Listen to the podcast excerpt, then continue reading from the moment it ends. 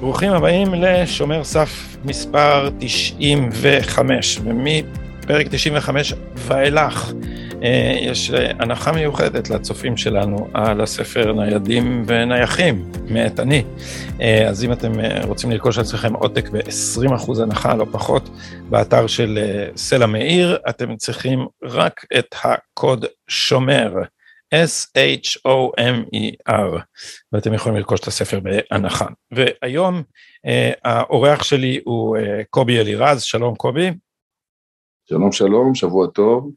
אה, שנה טובה אפילו, למרות שאנחנו נעלה, אנחנו נעלה, אני, אני מקווה שנעלה ביום הראשון של, ביום הראשון אחרי החג, אבל אני לא בטוח, אנחנו תכף נראה. אז אה, אה, אני אציג אותך לצופים ולמאזינים שלנו, אתה לשעבר יושב ראש הרשות המקומית אה, עלי, אתה לשעבר, וזה עוד יותר רלוונטי, יו"ר אה, תנועת אמנה, שהיא זרוע ההתיישבות של מימי גוש אמונים, אה, היית יועץ של שלושה שרי ביטחון של בוגי, של נתניהו ושל ליברמן, יועץ מיוחד לענייני שטחי C וגם אצל בנט שימשת קצת בתפקיד הזה במשרד הביטחון אם כי אה, הוצעה לך עבודה אבל לא חתמו איתך על חוזה אני אחסוך מלעשות פה איזה בדיחה על בנט והתחייבויותיו ברשותך.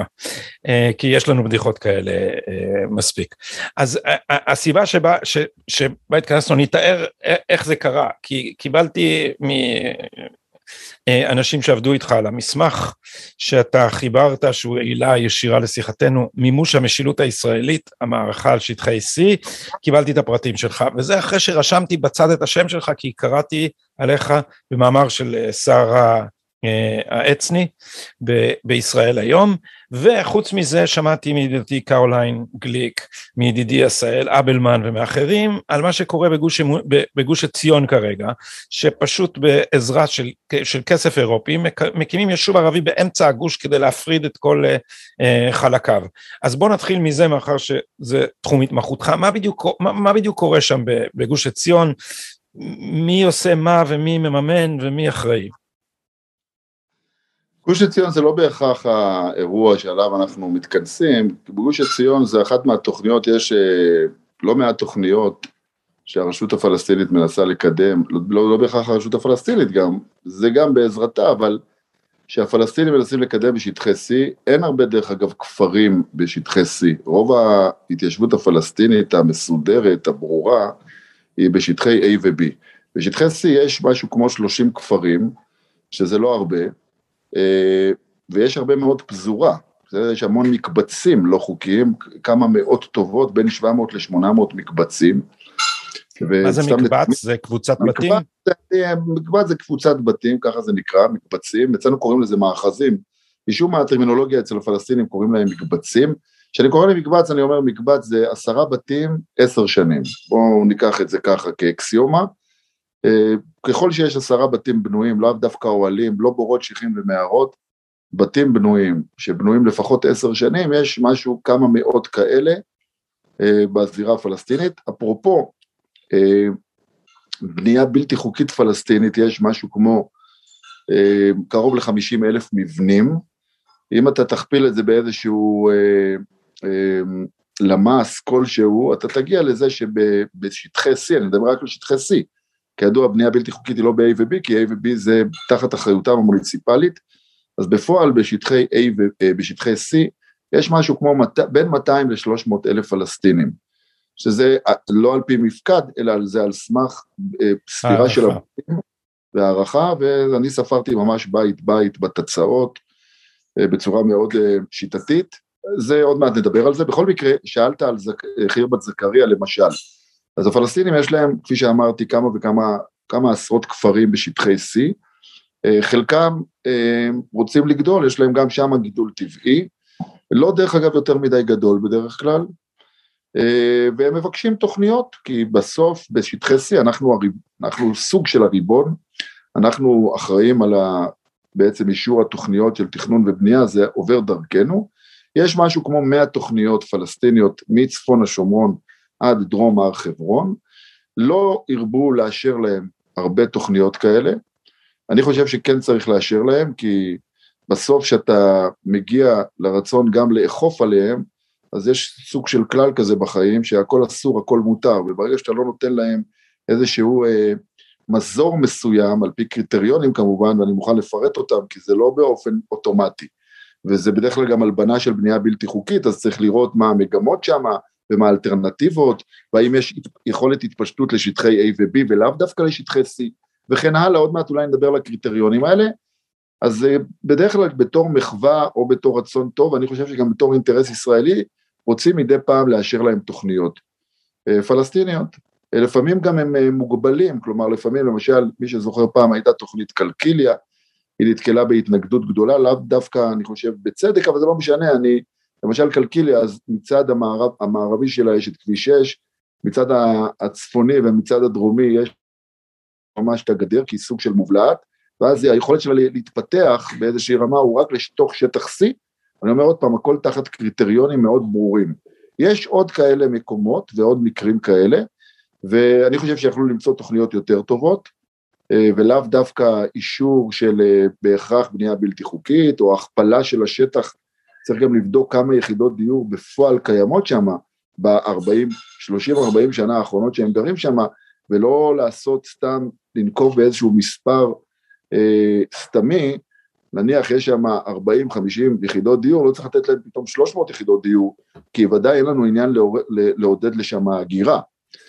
אה, אבל זה, קוראים לזה אישור תוכניות פלסטיניות, אני חושב שזו סוגיה שצריך לתת עליה את הדעת, צריך גם לאשר אותה תחת קריטריונים. אה, זה משהו שהרגע עשו, נכון? הרגע היה איזה אישור. לא, בפועל לדעתי עוד לא עשו, כי לדעתי הכל נכנס להקפאה, בגלל סוג של שביתה של עובדי המינהל האזרחי, אבל זה היה דרך אגב צפוי מראש. זה, זה מה שמציל את ישראל, זה שביתה של עובדי המינהל האזרחי, זה לא, פשוט, לא, זה לא, קומא, אולי הסוציאליזם יציל אותנו מה, מהיוניות. לצערי זה חלק מה...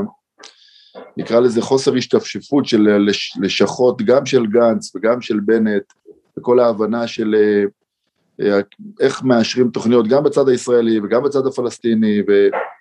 טוב, הם, הם, אנחנו לומדים את זה, הם לומדים את זה בדרך ה, דרך השטח, ואני מקווה שהפעם הבאה זה יעבור יותר חלק, דרך אגב התוכניות הישראליות.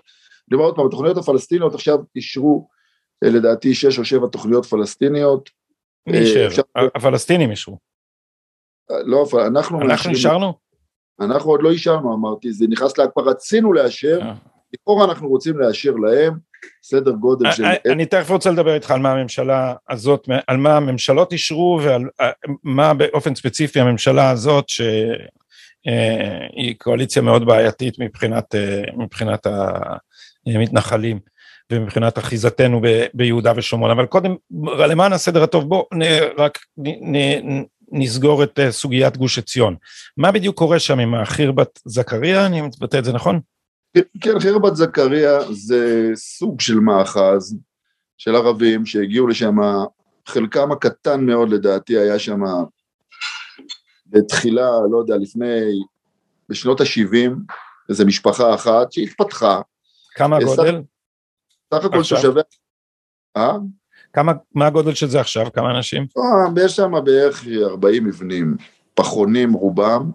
זו משפחה שהלכה והתפתחה והביאו את יוצאי חלציהם ועוד כמה אחיינים ובני דודים ודודים, משהו כזה, סך הכל הם, אה, אולי יש שם גרעינים של כמה משפחות, אני לא, לא חקרתי את זה לעומק. בכל מקרה, ה, יש שם סך הכל הם גרים ביחסי שכנות טובה עם תושבי גוש עציון, חלקם אפילו רוצים בטובתם וב... אה, נקרא לזה בקביעתם במקום. אה, בפועל רק נתנו להם שטח יחסית שהוא יותר מפי שתיים מהשטח שהם נמצאים בו היום, למרות שהם לא גדלו בכלל, זאת אומרת, אמרתי, זה גרעין של כמה משפחות מאוד, אה, לדעתי מאוד מוגדרות, פחות מעשר משפחות, כן, אין שם ודאי שיוצא חלציהם, היום זה יותר, אבל זה גרעין שהתקבע שם, והרצון היה בעצם להכפיל להם את השטח, ולתת להם מספר יחידות דיור. דרך אגב, שמה יחסית היחידות דיור הן עדיין נמצאות ב... נקרא לזה בפרופורציה לקיים. נניח אם בקיים יש 40 מבנים שאני סופר, אז רצו לאשר להם 50 יחידות דיור חדשות, אבל בשטח שהוא יותר מפי שתיים מהגודל שלהם היום. עכשיו, ולמה ה...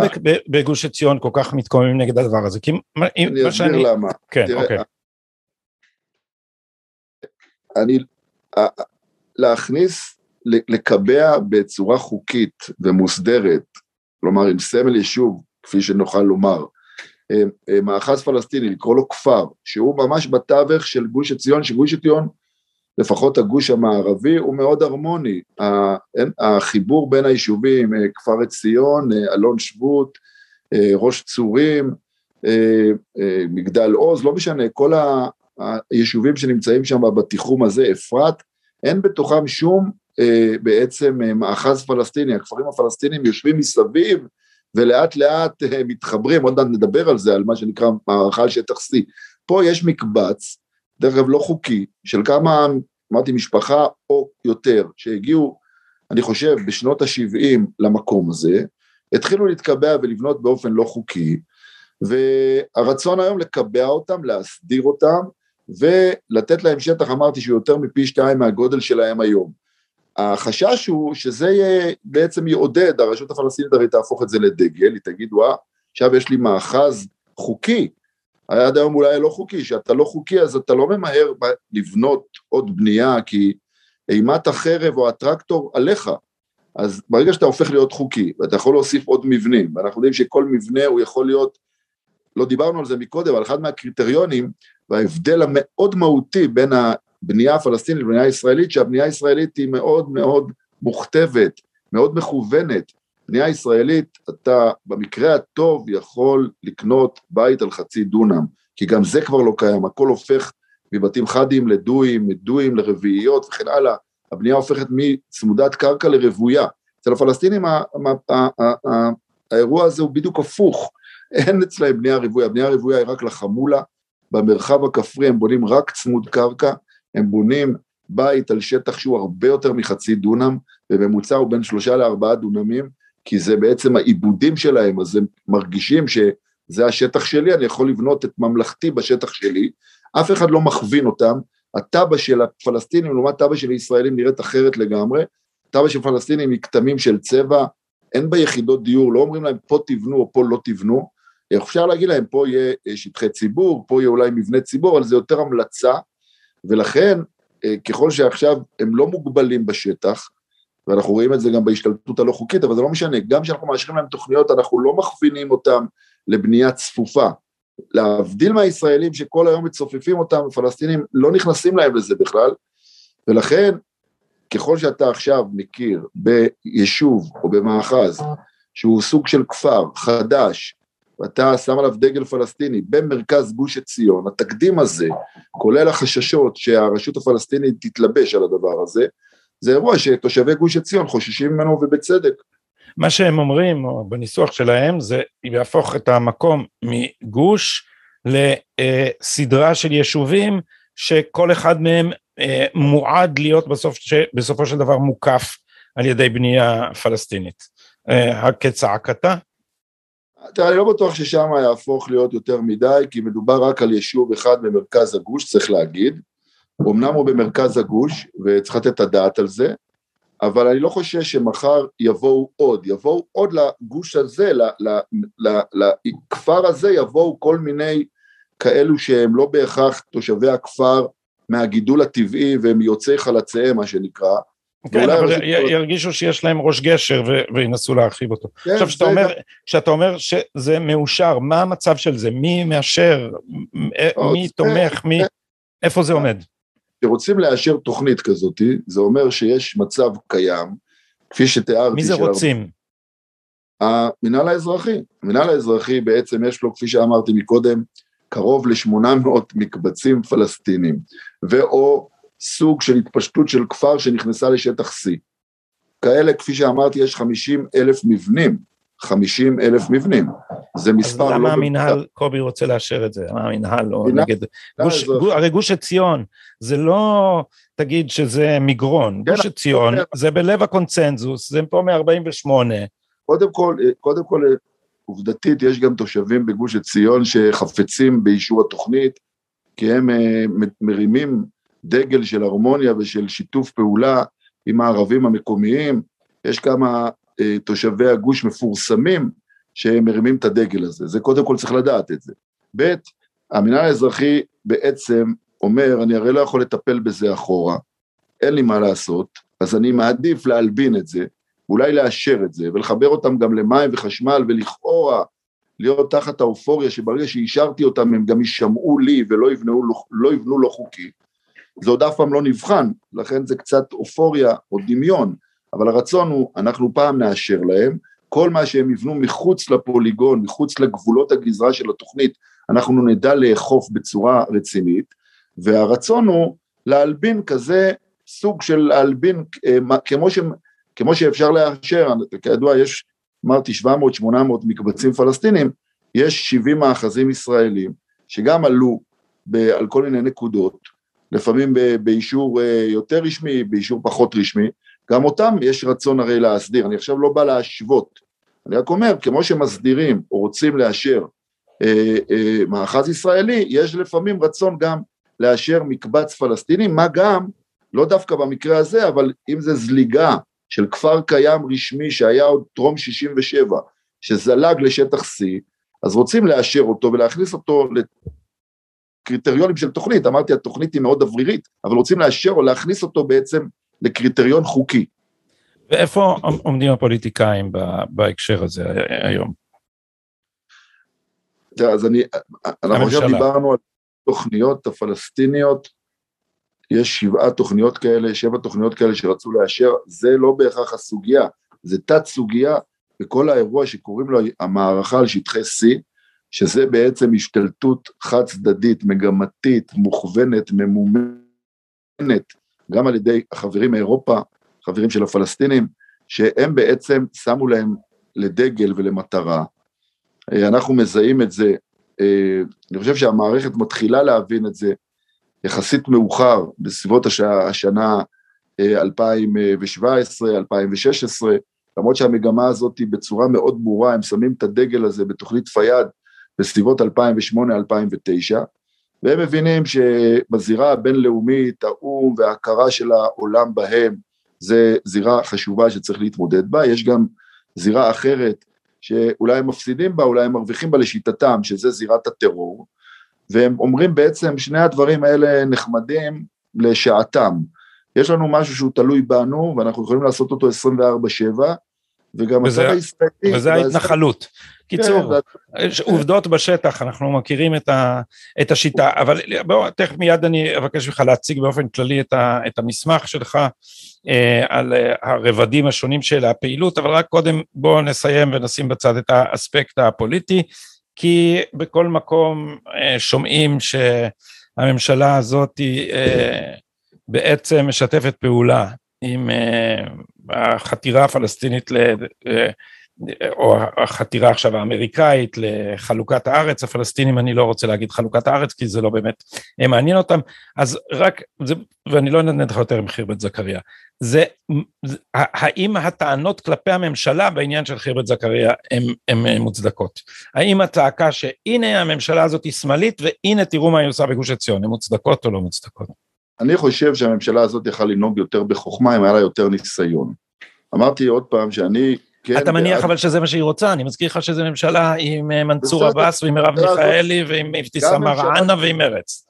הכל בסדר, רק הממשלה הזאת יכלה לנהוג בצורה יותר חכמה. קודם כל יש 100 תוכניות פלסטיניות שאני מכיר אה, על המדף. יכלו למצוא תוכניות שנכנסות לקריטריונים שדיברתי עליהם יותר נכונות.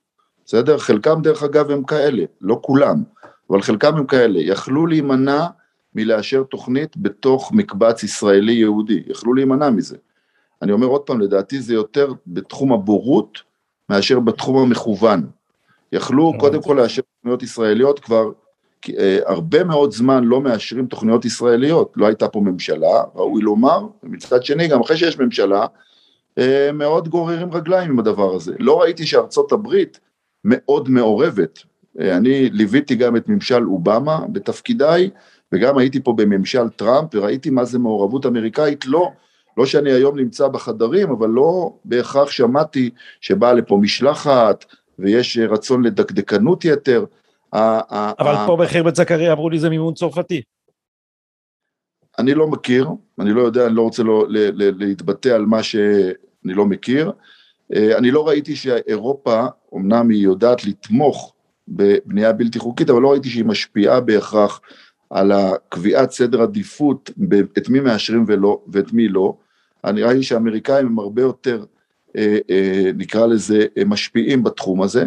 אני חושב שיכלו למצוא תוכניות אחרות, אני חושב שהם יכלו לחכות גם, וקודם כל לאשר תוכניות ישראליות שממתינות הרבה מאוד זמן. עשו פה כמה צעדים לדעתי לא מספיק חכמים, עוד פעם, יותר מבורות, אני לא בטוח שזה בכוונת מכוון. זה סוג של סינגור שאני נותן, אני חושב שעוד פעם, יכלו למצוא תוכניות יותר מתאימות, ובוודאי התוכנית של חירבת זכריה, הייתי כרגע ממתין איתה. אה, אז עכשיו למסמך, המסמך נקרא מימוש המשילות הישראלית, המערכה על שטחי אה, C, ואם היית צריך להציג אותו עכשיו לכיתה או למאזיננו בשלוש פסקאות, מה היית אומר? אמ, אני אגיד כזה דבר, אנחנו בעיניים פקוחות, לאו דו, דו, דווקא אינטרס של הימין, ואתה מקודם הצגת את זה, אה, איזשהו עניין של המתנחלים. אני חושב שיהודה ושומרון, אמרנו בשלושה משפטים, אז יהודה ושומרון היא ליבת מדינת ישראל, היא ההר שנמצא מול, בתווך של מול חיפה לבאר שבע.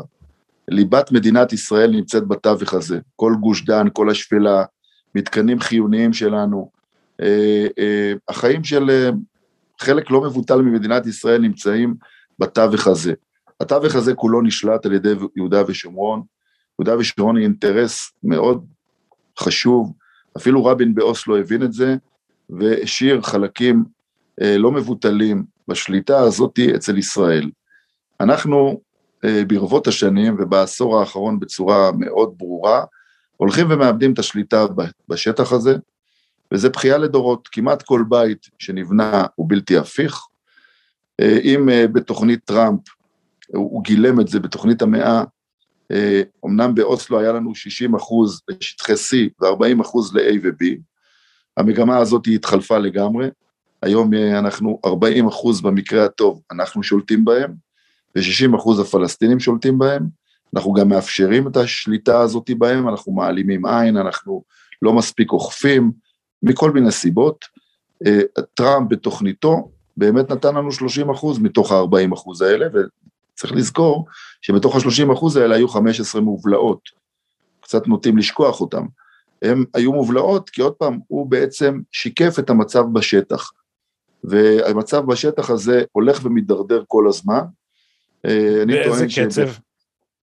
הקצב הוא לא מבוטל, אנחנו מדברים על משהו כמו מאות בב"חים בשנה, משהו כמו 700 בב"חים, בנייה בלתי, בלתי חוקיים שנבנים מדי שנה שלא נאכפים, מתוך אלף ומשהו שנאכפים, חלקם נאכפים, 300, 400, 500, עדיין אנחנו בגידול של 700, 800 בתים בלתי חוקיים מדי שנה, וגם בהשתלטות אה, חקלאית אה, אה, של עיבודים בקרקע, של חרישה בקרקע, זה סדר גודל של אחוז מהשטח הפתוח.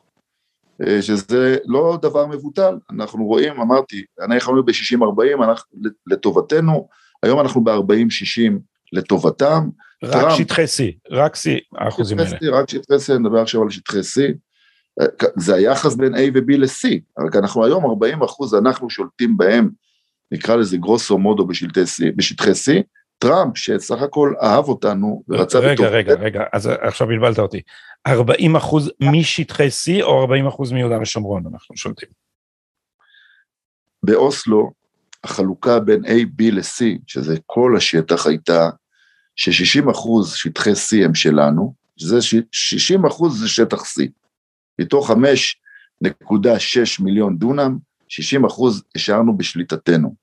40 אחוז נתנו לפלסטינים, 2.2 מיליון דונם. עזוב מה רצינו, היה תוכנית הפעימות, לתת גם את שטח C, היה גם, אה, אה, אה, אה, פרץ הטרור פה, הקפאנו את התוכנית, בפועל אנחנו נשארנו עם 60 אחוז שאנחנו האחראים עליהם גם מבחינה מוניציפלית. זאת אומרת 60 אחוז מיהודה ושומרון, אתה מדבר. 60 אחוז מיהודה ושומרון. בפועל, בפועל, אוסלו היה ב-94, היום אנחנו ב-2021, זה הלך והידרדר, אבל אני מדבר במיוחד ב-15 שנים האחרונות. אנחנו מאבדים את השטח, והנוסחה ב-A, B ו-C השתנתה כך שמ-60 אחוז שלנו נשארנו עם 40 אחוז, איבדנו עוד 20 אחוז מהשטח, יותר אפילו מ-20. כשטראמפ רוצה להכיל ריבונות, הוא מציע לנו 30, החלת ריבונות רק על 30 אחוז מתוך ה-60 אחוז, כן? 30 אחוז, 50 אחוז בעצם בפועל מהשטח הזה, מתוך ה-60 אחוז שהם כלל יהודה ושומרון, אבל 60 אחוז היו שטח C. מתוך ה-60 אחוז טראמפ מציע לנו ריבונות, נשיא שאוהד אותנו, מציע לנו ריבונות על 30 אחוז מהשטח. הוא די מגלם. שזה ומשקר. חצי משטחי C.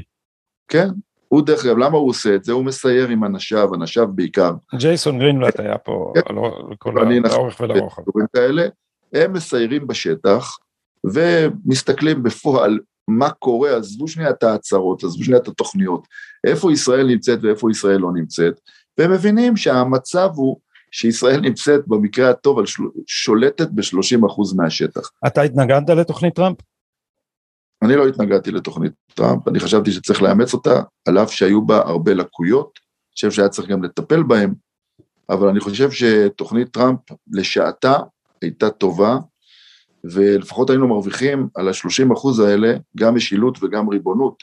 היום אנחנו, אין לנו לא משילות ולא ריבונות, ובקצב הזה... בין השאר, מה... כי לא הייתה, זה שיגע אותי, אני הייתי מאוד בעד תוכנית טראמפ, בין השאר אני לא חושב שתוכנית טראמפ זה מה שהיה, אם לאמץ אותה זה היה מה שקורה, אני חושב שזה היה אפשרות להכיל אה, ריבונות על שטחי C, על חלק אה, גדול מהם, ואז לחכות שהפלסטינים יסרבו לכל השאר, ובעצם... לא משנה, אבל חבריי, אני הייתי בין הקולות יחסית הבודדים בימין, המתנחלי, שהיו בעד התוכנית הזאת. גם פרסמתי על זה מאמרים, וגם אה, היה איתי איזשהו סרטון שמסתובב ביוטיוב, לא משנה.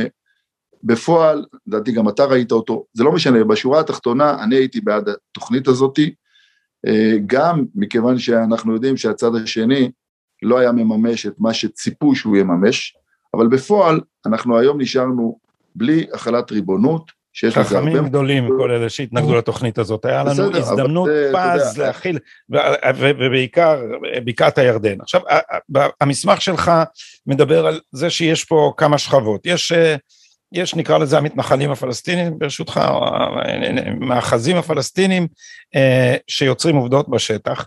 יש את התמיכה של הרשות הפלסטינית שמספקת להם, איך לקרוא לזה? אה, גב פוליטי, אבל יש גם מימון בינלאומי, שכפי שאתה כותב במסמך שלך, אה, משתמשים בו בין השאר כדי אה, להתיש את ישראל באמצעות מערכת המשפט של עצמה. מי מממן ואיך זה עובד הדבר הזה? קודם כל דובר על עשרות ארגונים, אני מונה את שמותיהם, את משרדיהם, את נציגיהם בארץ. מדובר גם... המסמך שלך זמין באינטרנט דרך אגב? אמ, כן, אני אשלח אותו גם לך, אם תרצה, לה... נשלח אותו תוך כדי, ואפשר להעלות אותו. אני, אני נשים אותו מתחת לסרטון, בשמחה, כן. אז עוד שניה אנחנו נעלה אותו. בכל מקרה, אה, במסמך בעצם מפורט איך הארגון הזה עובד, איך השיטה עובדת. השיטה עובדת על ידי זה שהאירופאים בכלל, מתוך זה שהם מכירים בפלסטינים ותומכים בפלסטינים, וחושבים שמגיעה להם מדינה as is, ויכול להיות שהם מאמינים גם בחזון הפלסטיני שלא נהיה פה בכלל, שוודאי שהפלסטינים אומרים אותו בקול מלא, אז הם אה, בעצם על ידי אה, כל מיני ארגונים, בדרך כלל הומניטריים, של סיוע למדינות עולם שלישי, של סיוע לפליטים, של סיוע למדינות במשבר, של סיוע לאוכלוסייה שתחת כיבוש. אה, דרך אגב, אנחנו אפרופו מודים בזה שאנחנו כובשים, כי אנחנו עם ריבון צבאי, כי לא הכלנו ריבונות, אבל עוד פעם, לא רוצה... כן, אבל אנחנו לא קוראים לזה כיבוש, אנחנו קוראים לזה פורמלית אה, כן, contested territory, שטח שנוי במחלוקת, כן. אנחנו קוראים לזה, לא משנה עדיין, חליף הריבון הוא אלוף הפיקוד, זה לא משנה, אנחנו בטרימונולוגיה בסוף, יש פה מפקד צבאי שהוא לא נבחר ציבור, שהוא הריבון. בסדר, נכון שיש מעליו גם דרג פוליטי, אבל בפועל, בפורמליקה, הצווים, החוקים, נחתמים על ידי אלוף הפיקוד. זו נקודה חשובה, לא נאריך בה כרגע. בכל מקרה, כל הארגונים האלה, תחת כל התירוצים האלה, והסיבות והדגלים האלה, אה, בעצם מזרימים מאות מיליוני דולרים מדי שנה, בצורה מאוד ברורה, מאוד מוכוונת, כאשר הרשות הפלסטינית הבינה את הדבר הזה, ובנתה גם מערך מאוד מסודר, עם uh, סוג של מועצות uh, uh, שאחראיות על כל שטח, עם כל מיני תוכניות שמעודדות פלסטינים מ-A ו-B לבוא ולהשתלט על השטחים בשטחי C, לתת להם מענקים להשתלטות חקלאית, תוכנית שורשים הפלסטינית, לתת להם מענקים וגם מה שנקרא פחות תשלומי מיסים וארנונה, אם תבנו לכם גם את בית הקיץ שלכם או את בית החורף שלכם ב, ליד החלקות החקלאיות שלכם, כך בעצם נכבש כמעט כל מדבר יהודה. מי שהיום מסתכל על מדבר יהודה שהוא חטיבת קרקע מאוד גדולה, שהייתה תח, תחת שליטתנו, שטח C, על אף שהיו בה אש, שלכאורה היו טאבו, מי ייכנס לשטחי אש? פלסטינים ב-15-20 שנה האחרונות כבשו לנו את כל המדבר, אנחנו פחות רואים את זה, כי או שאנחנו מטיילים למטה על ים המלח במצוק ההעתקים, או שאנחנו נמצאים בגב ההר, אנחנו לא רואים את התווך של המדבר, של עומק המדבר, שהוא כולו הפך להיות רצף פלסטיני אחד מלא. ועוד פעם, השיטה אומרת שאנחנו יודעים לתת לכם כסף, אנחנו רוצים לעזור ולתמוך בכם, אתם אוכלוסייה מוחלשת, אתם אוכלוסייה תחת כיבוש, אתם אוכלוסייה תחת, אה, אה, לא משנה, אה, מאבקים. אז, אז הארגונים האלה גם מספקים להם את התוכניות אה, מתאר? גם אומרים להם הנה פה, פה ופה? התוכנ... הגורמים האלה אנחנו גילינו שהם גם יודעים כאילו לתת, הם מנסים לאשר תוכנית דרך המינהל האזרחי, לרוב הם נדחים, ואז הם מממנים להם גם את האדריכלים וגם את הגשת התוכניות, ואפרופו, גם בלי הגשת תוכניות, כי אנחנו יודעים שהם בפועל פועלים באופן חד צדדי, למרות שלא מאושרות להם שום תוכניות. הם בסוף מממשים את המשילות הזאת, את הכיבוש הזה, את ההתנחלות הזאת, כפי שקראת לה, בפועל בשטח.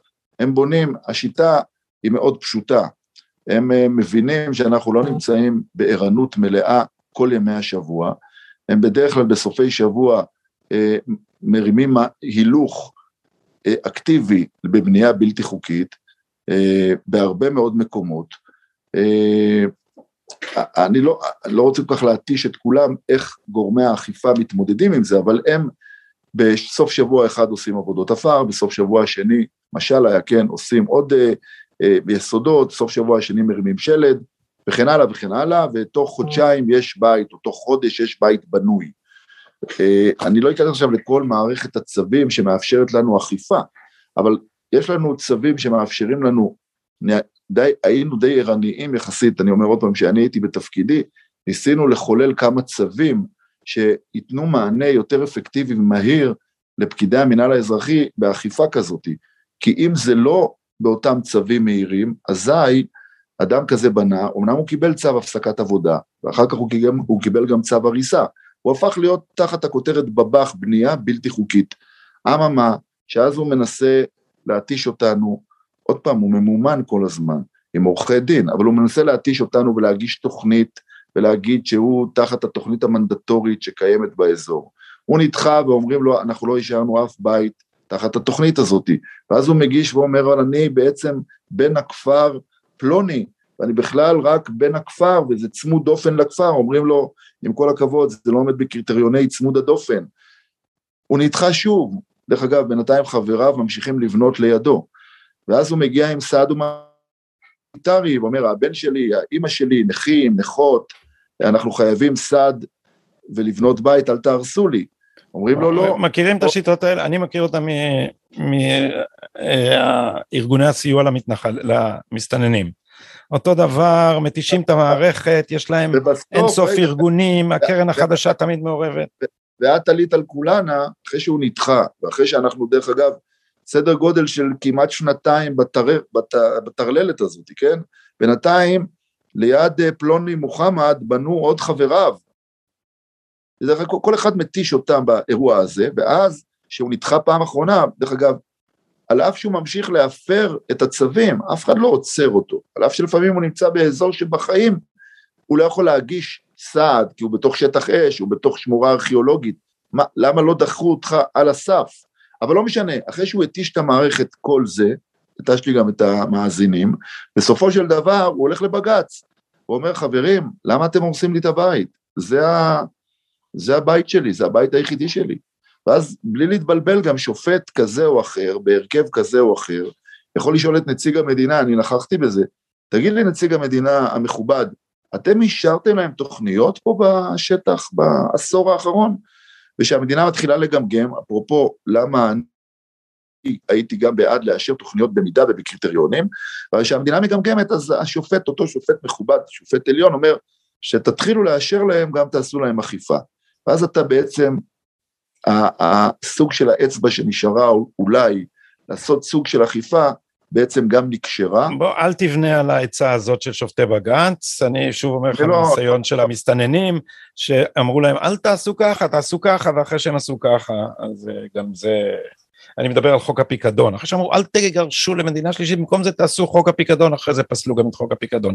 בקיצור, אתה, אני, אני לא יודע אם אתה יודע, אבל זה חלק מהאג'נדה של הפודקאסט הזה, להראות שממשלת העל של ישראל, יושבת בגבעת רם בירושלים, בדמות שובטים שלא נבחרו, היא בעצם באופן זוחל פוסט-לאומית, ומקדמת את מדינת כל אזרחיה.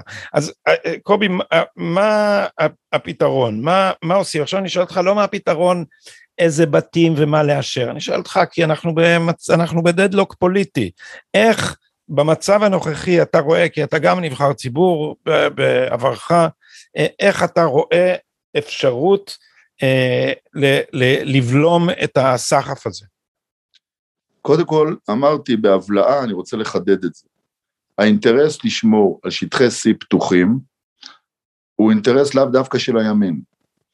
לא שאני בעד השיטה הזאת, בעד האג'נדה הזאת, אבל גם בן אדם שחושב שיום אחד יהיה פרטנר, כידוע אנחנו הרי לא עושים אה, דיאלוג עם פלסטינים כי אין פרטנר, אבל ייתכן שיקום איזה אה, ערבי חדש, נאור, שלא ירצה בהשמדתנו ויגיד אני רוצה לגור איתכם יחדיו, בסדר? באיזושהי קונסטלציה. ונרצה לסחור איתו על השטח, לא יהיה במה לסחור. האינטרס הזה בסופו של דבר, גם מבחינה ביטחונית של, שליטתית, אמרתי, אנשים לא מספיק מודעים לזה שכל ליבת מדינת ישראל היא תחת איום בעין, בעין בלתי מזוינת, לא צריך משקפת, עומדים בהרי השומרון במרחק של ממש יריקה בין 10 ל-30 קילומטר, זה ממש מרחק של טווח כלום, והוא שולט על כל המדינה שלנו הקיימת, נכון? אז, אז אתה אומר שאתה תצליח לשכנע בזה את ניצן הורוביץ ואת מרב מיכאלי? אני, אני חושב שאם הם היו מבינים את זה לעומק, כולל ההבנה, שאני אומר עוד פעם, שגם לפלסטינים יש גידול טבעי וצריך גם לאפשר להם מה שצריך לאפשר להם, אני עכשיו לא נכנס ל-A ו-B. היו מבינים שנייה את התמונה היותר מורכבת הזאתי, היה להם, היינו יכולים, אני חושב עוד פעם, שגם ממשלה שהיא כזאת, הייתה יכולה להרים את הדגל הזה בצורה מספיק נכונה וחכמה. עכשיו, במה, בפתרונות שאני מדבר עליהם יש שני שלבים מאוד ברורים. שלב בקצרה, אחד זה כן. התקרת הסחף. זה שאנחנו בפועל לא מטפלים בזה. כלומר, משאירים את הכוח האדם הקיים, המתוגמל בצורה שהוא מתוגמל ב, ב, בקונסטלציה הנכוחית, כאילו עוצמים עיניים, ואומרים אין לנו פה, אנחנו לא תחת מגפה, לא קרה כלום, גם טוב לנו אולי הדבר הזה, כי זה שקט ברמה הביטחונית, זה אמנם סברה שלי, אבל האי אכיפה הזאת, יש לה כנראה מספיק שורשים למה לא מרימים הילוך. אבל בהנחה שהם ממשיכים במצב הקיים, אז אנחנו מאבדים את השטח. אז השלב הראשון קודם כל זה לעצ... לעצור את הסחף. עזבו שנייה לטפל ב-700-800 מקבצי ח'אן אל-אחמר, עזבו את זה שנייה לשלב ב', קודם כל לעצור את הדבר הזה.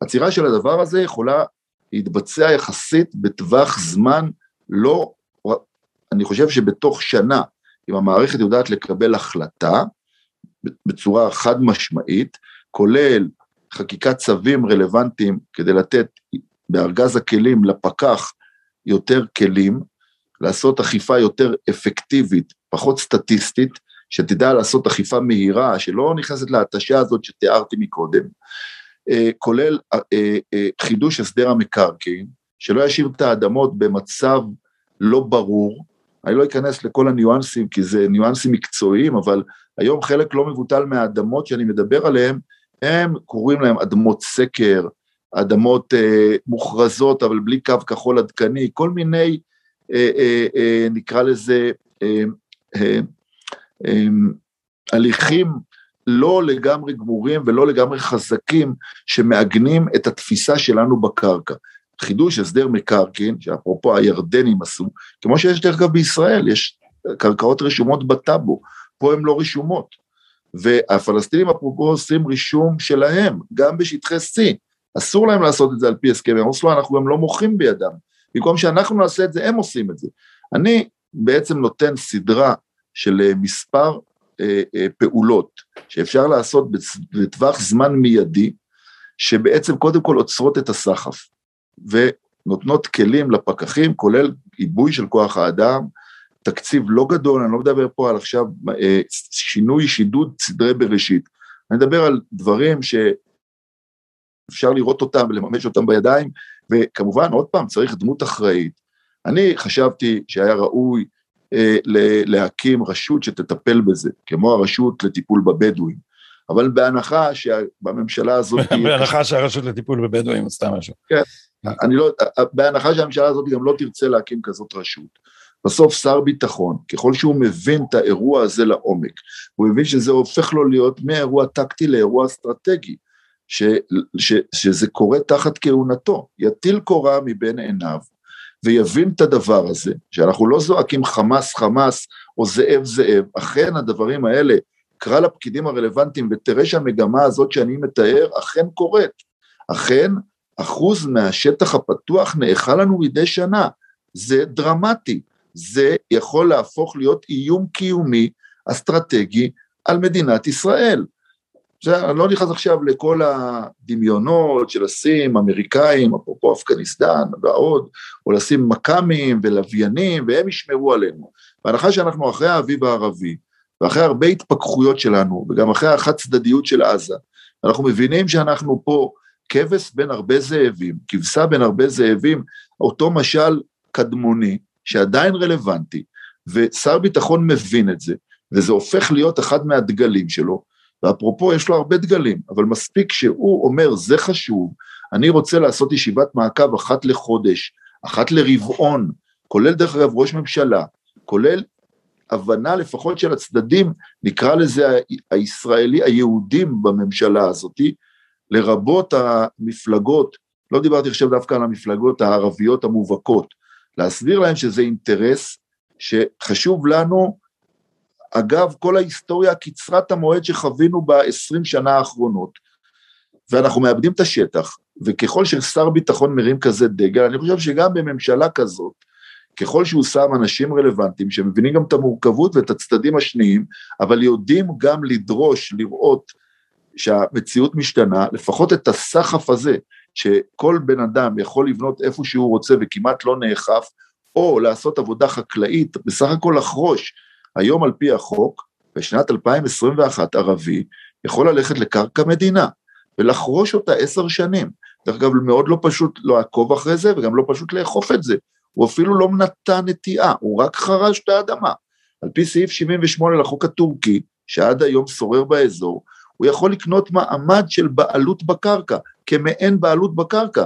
זה אירוע מאוד מאוד לא פשוט, אנחנו לא עוצרים אותו, לא עשינו צו כנגד הדבר הזה. הערבים משתמשים בזה, מבינים שאנחנו לא ערניים, או בכוונה או לא בכוונה, ובפועל כובשים את השטח. אני לא, דיברתי קודם על נתונים דרמטיים, אבל כל ההתיישבות הישראלית, על כל הטבעות שלה, תופסת מהשטח 2.5 אחוז, זה כלום. גם אם היא תכפיל את עצמה, אנחנו נתפוס חמש אחוז. קח את כל בסיסי צה"ל ואת כל אזורי התעשייה ואת כל השטחים החקלאיים, אנחנו במקרה טוב, אנחנו מגיעים לעשרה אחוז בפועל שאנחנו תופסים. אנחנו חצי מיליון, כחצי מיליון ישראלים ב- ביהודה ושומרון, תופסים במקרה ביום מאוד טוב אה, עשרה אחוזים מהשטח.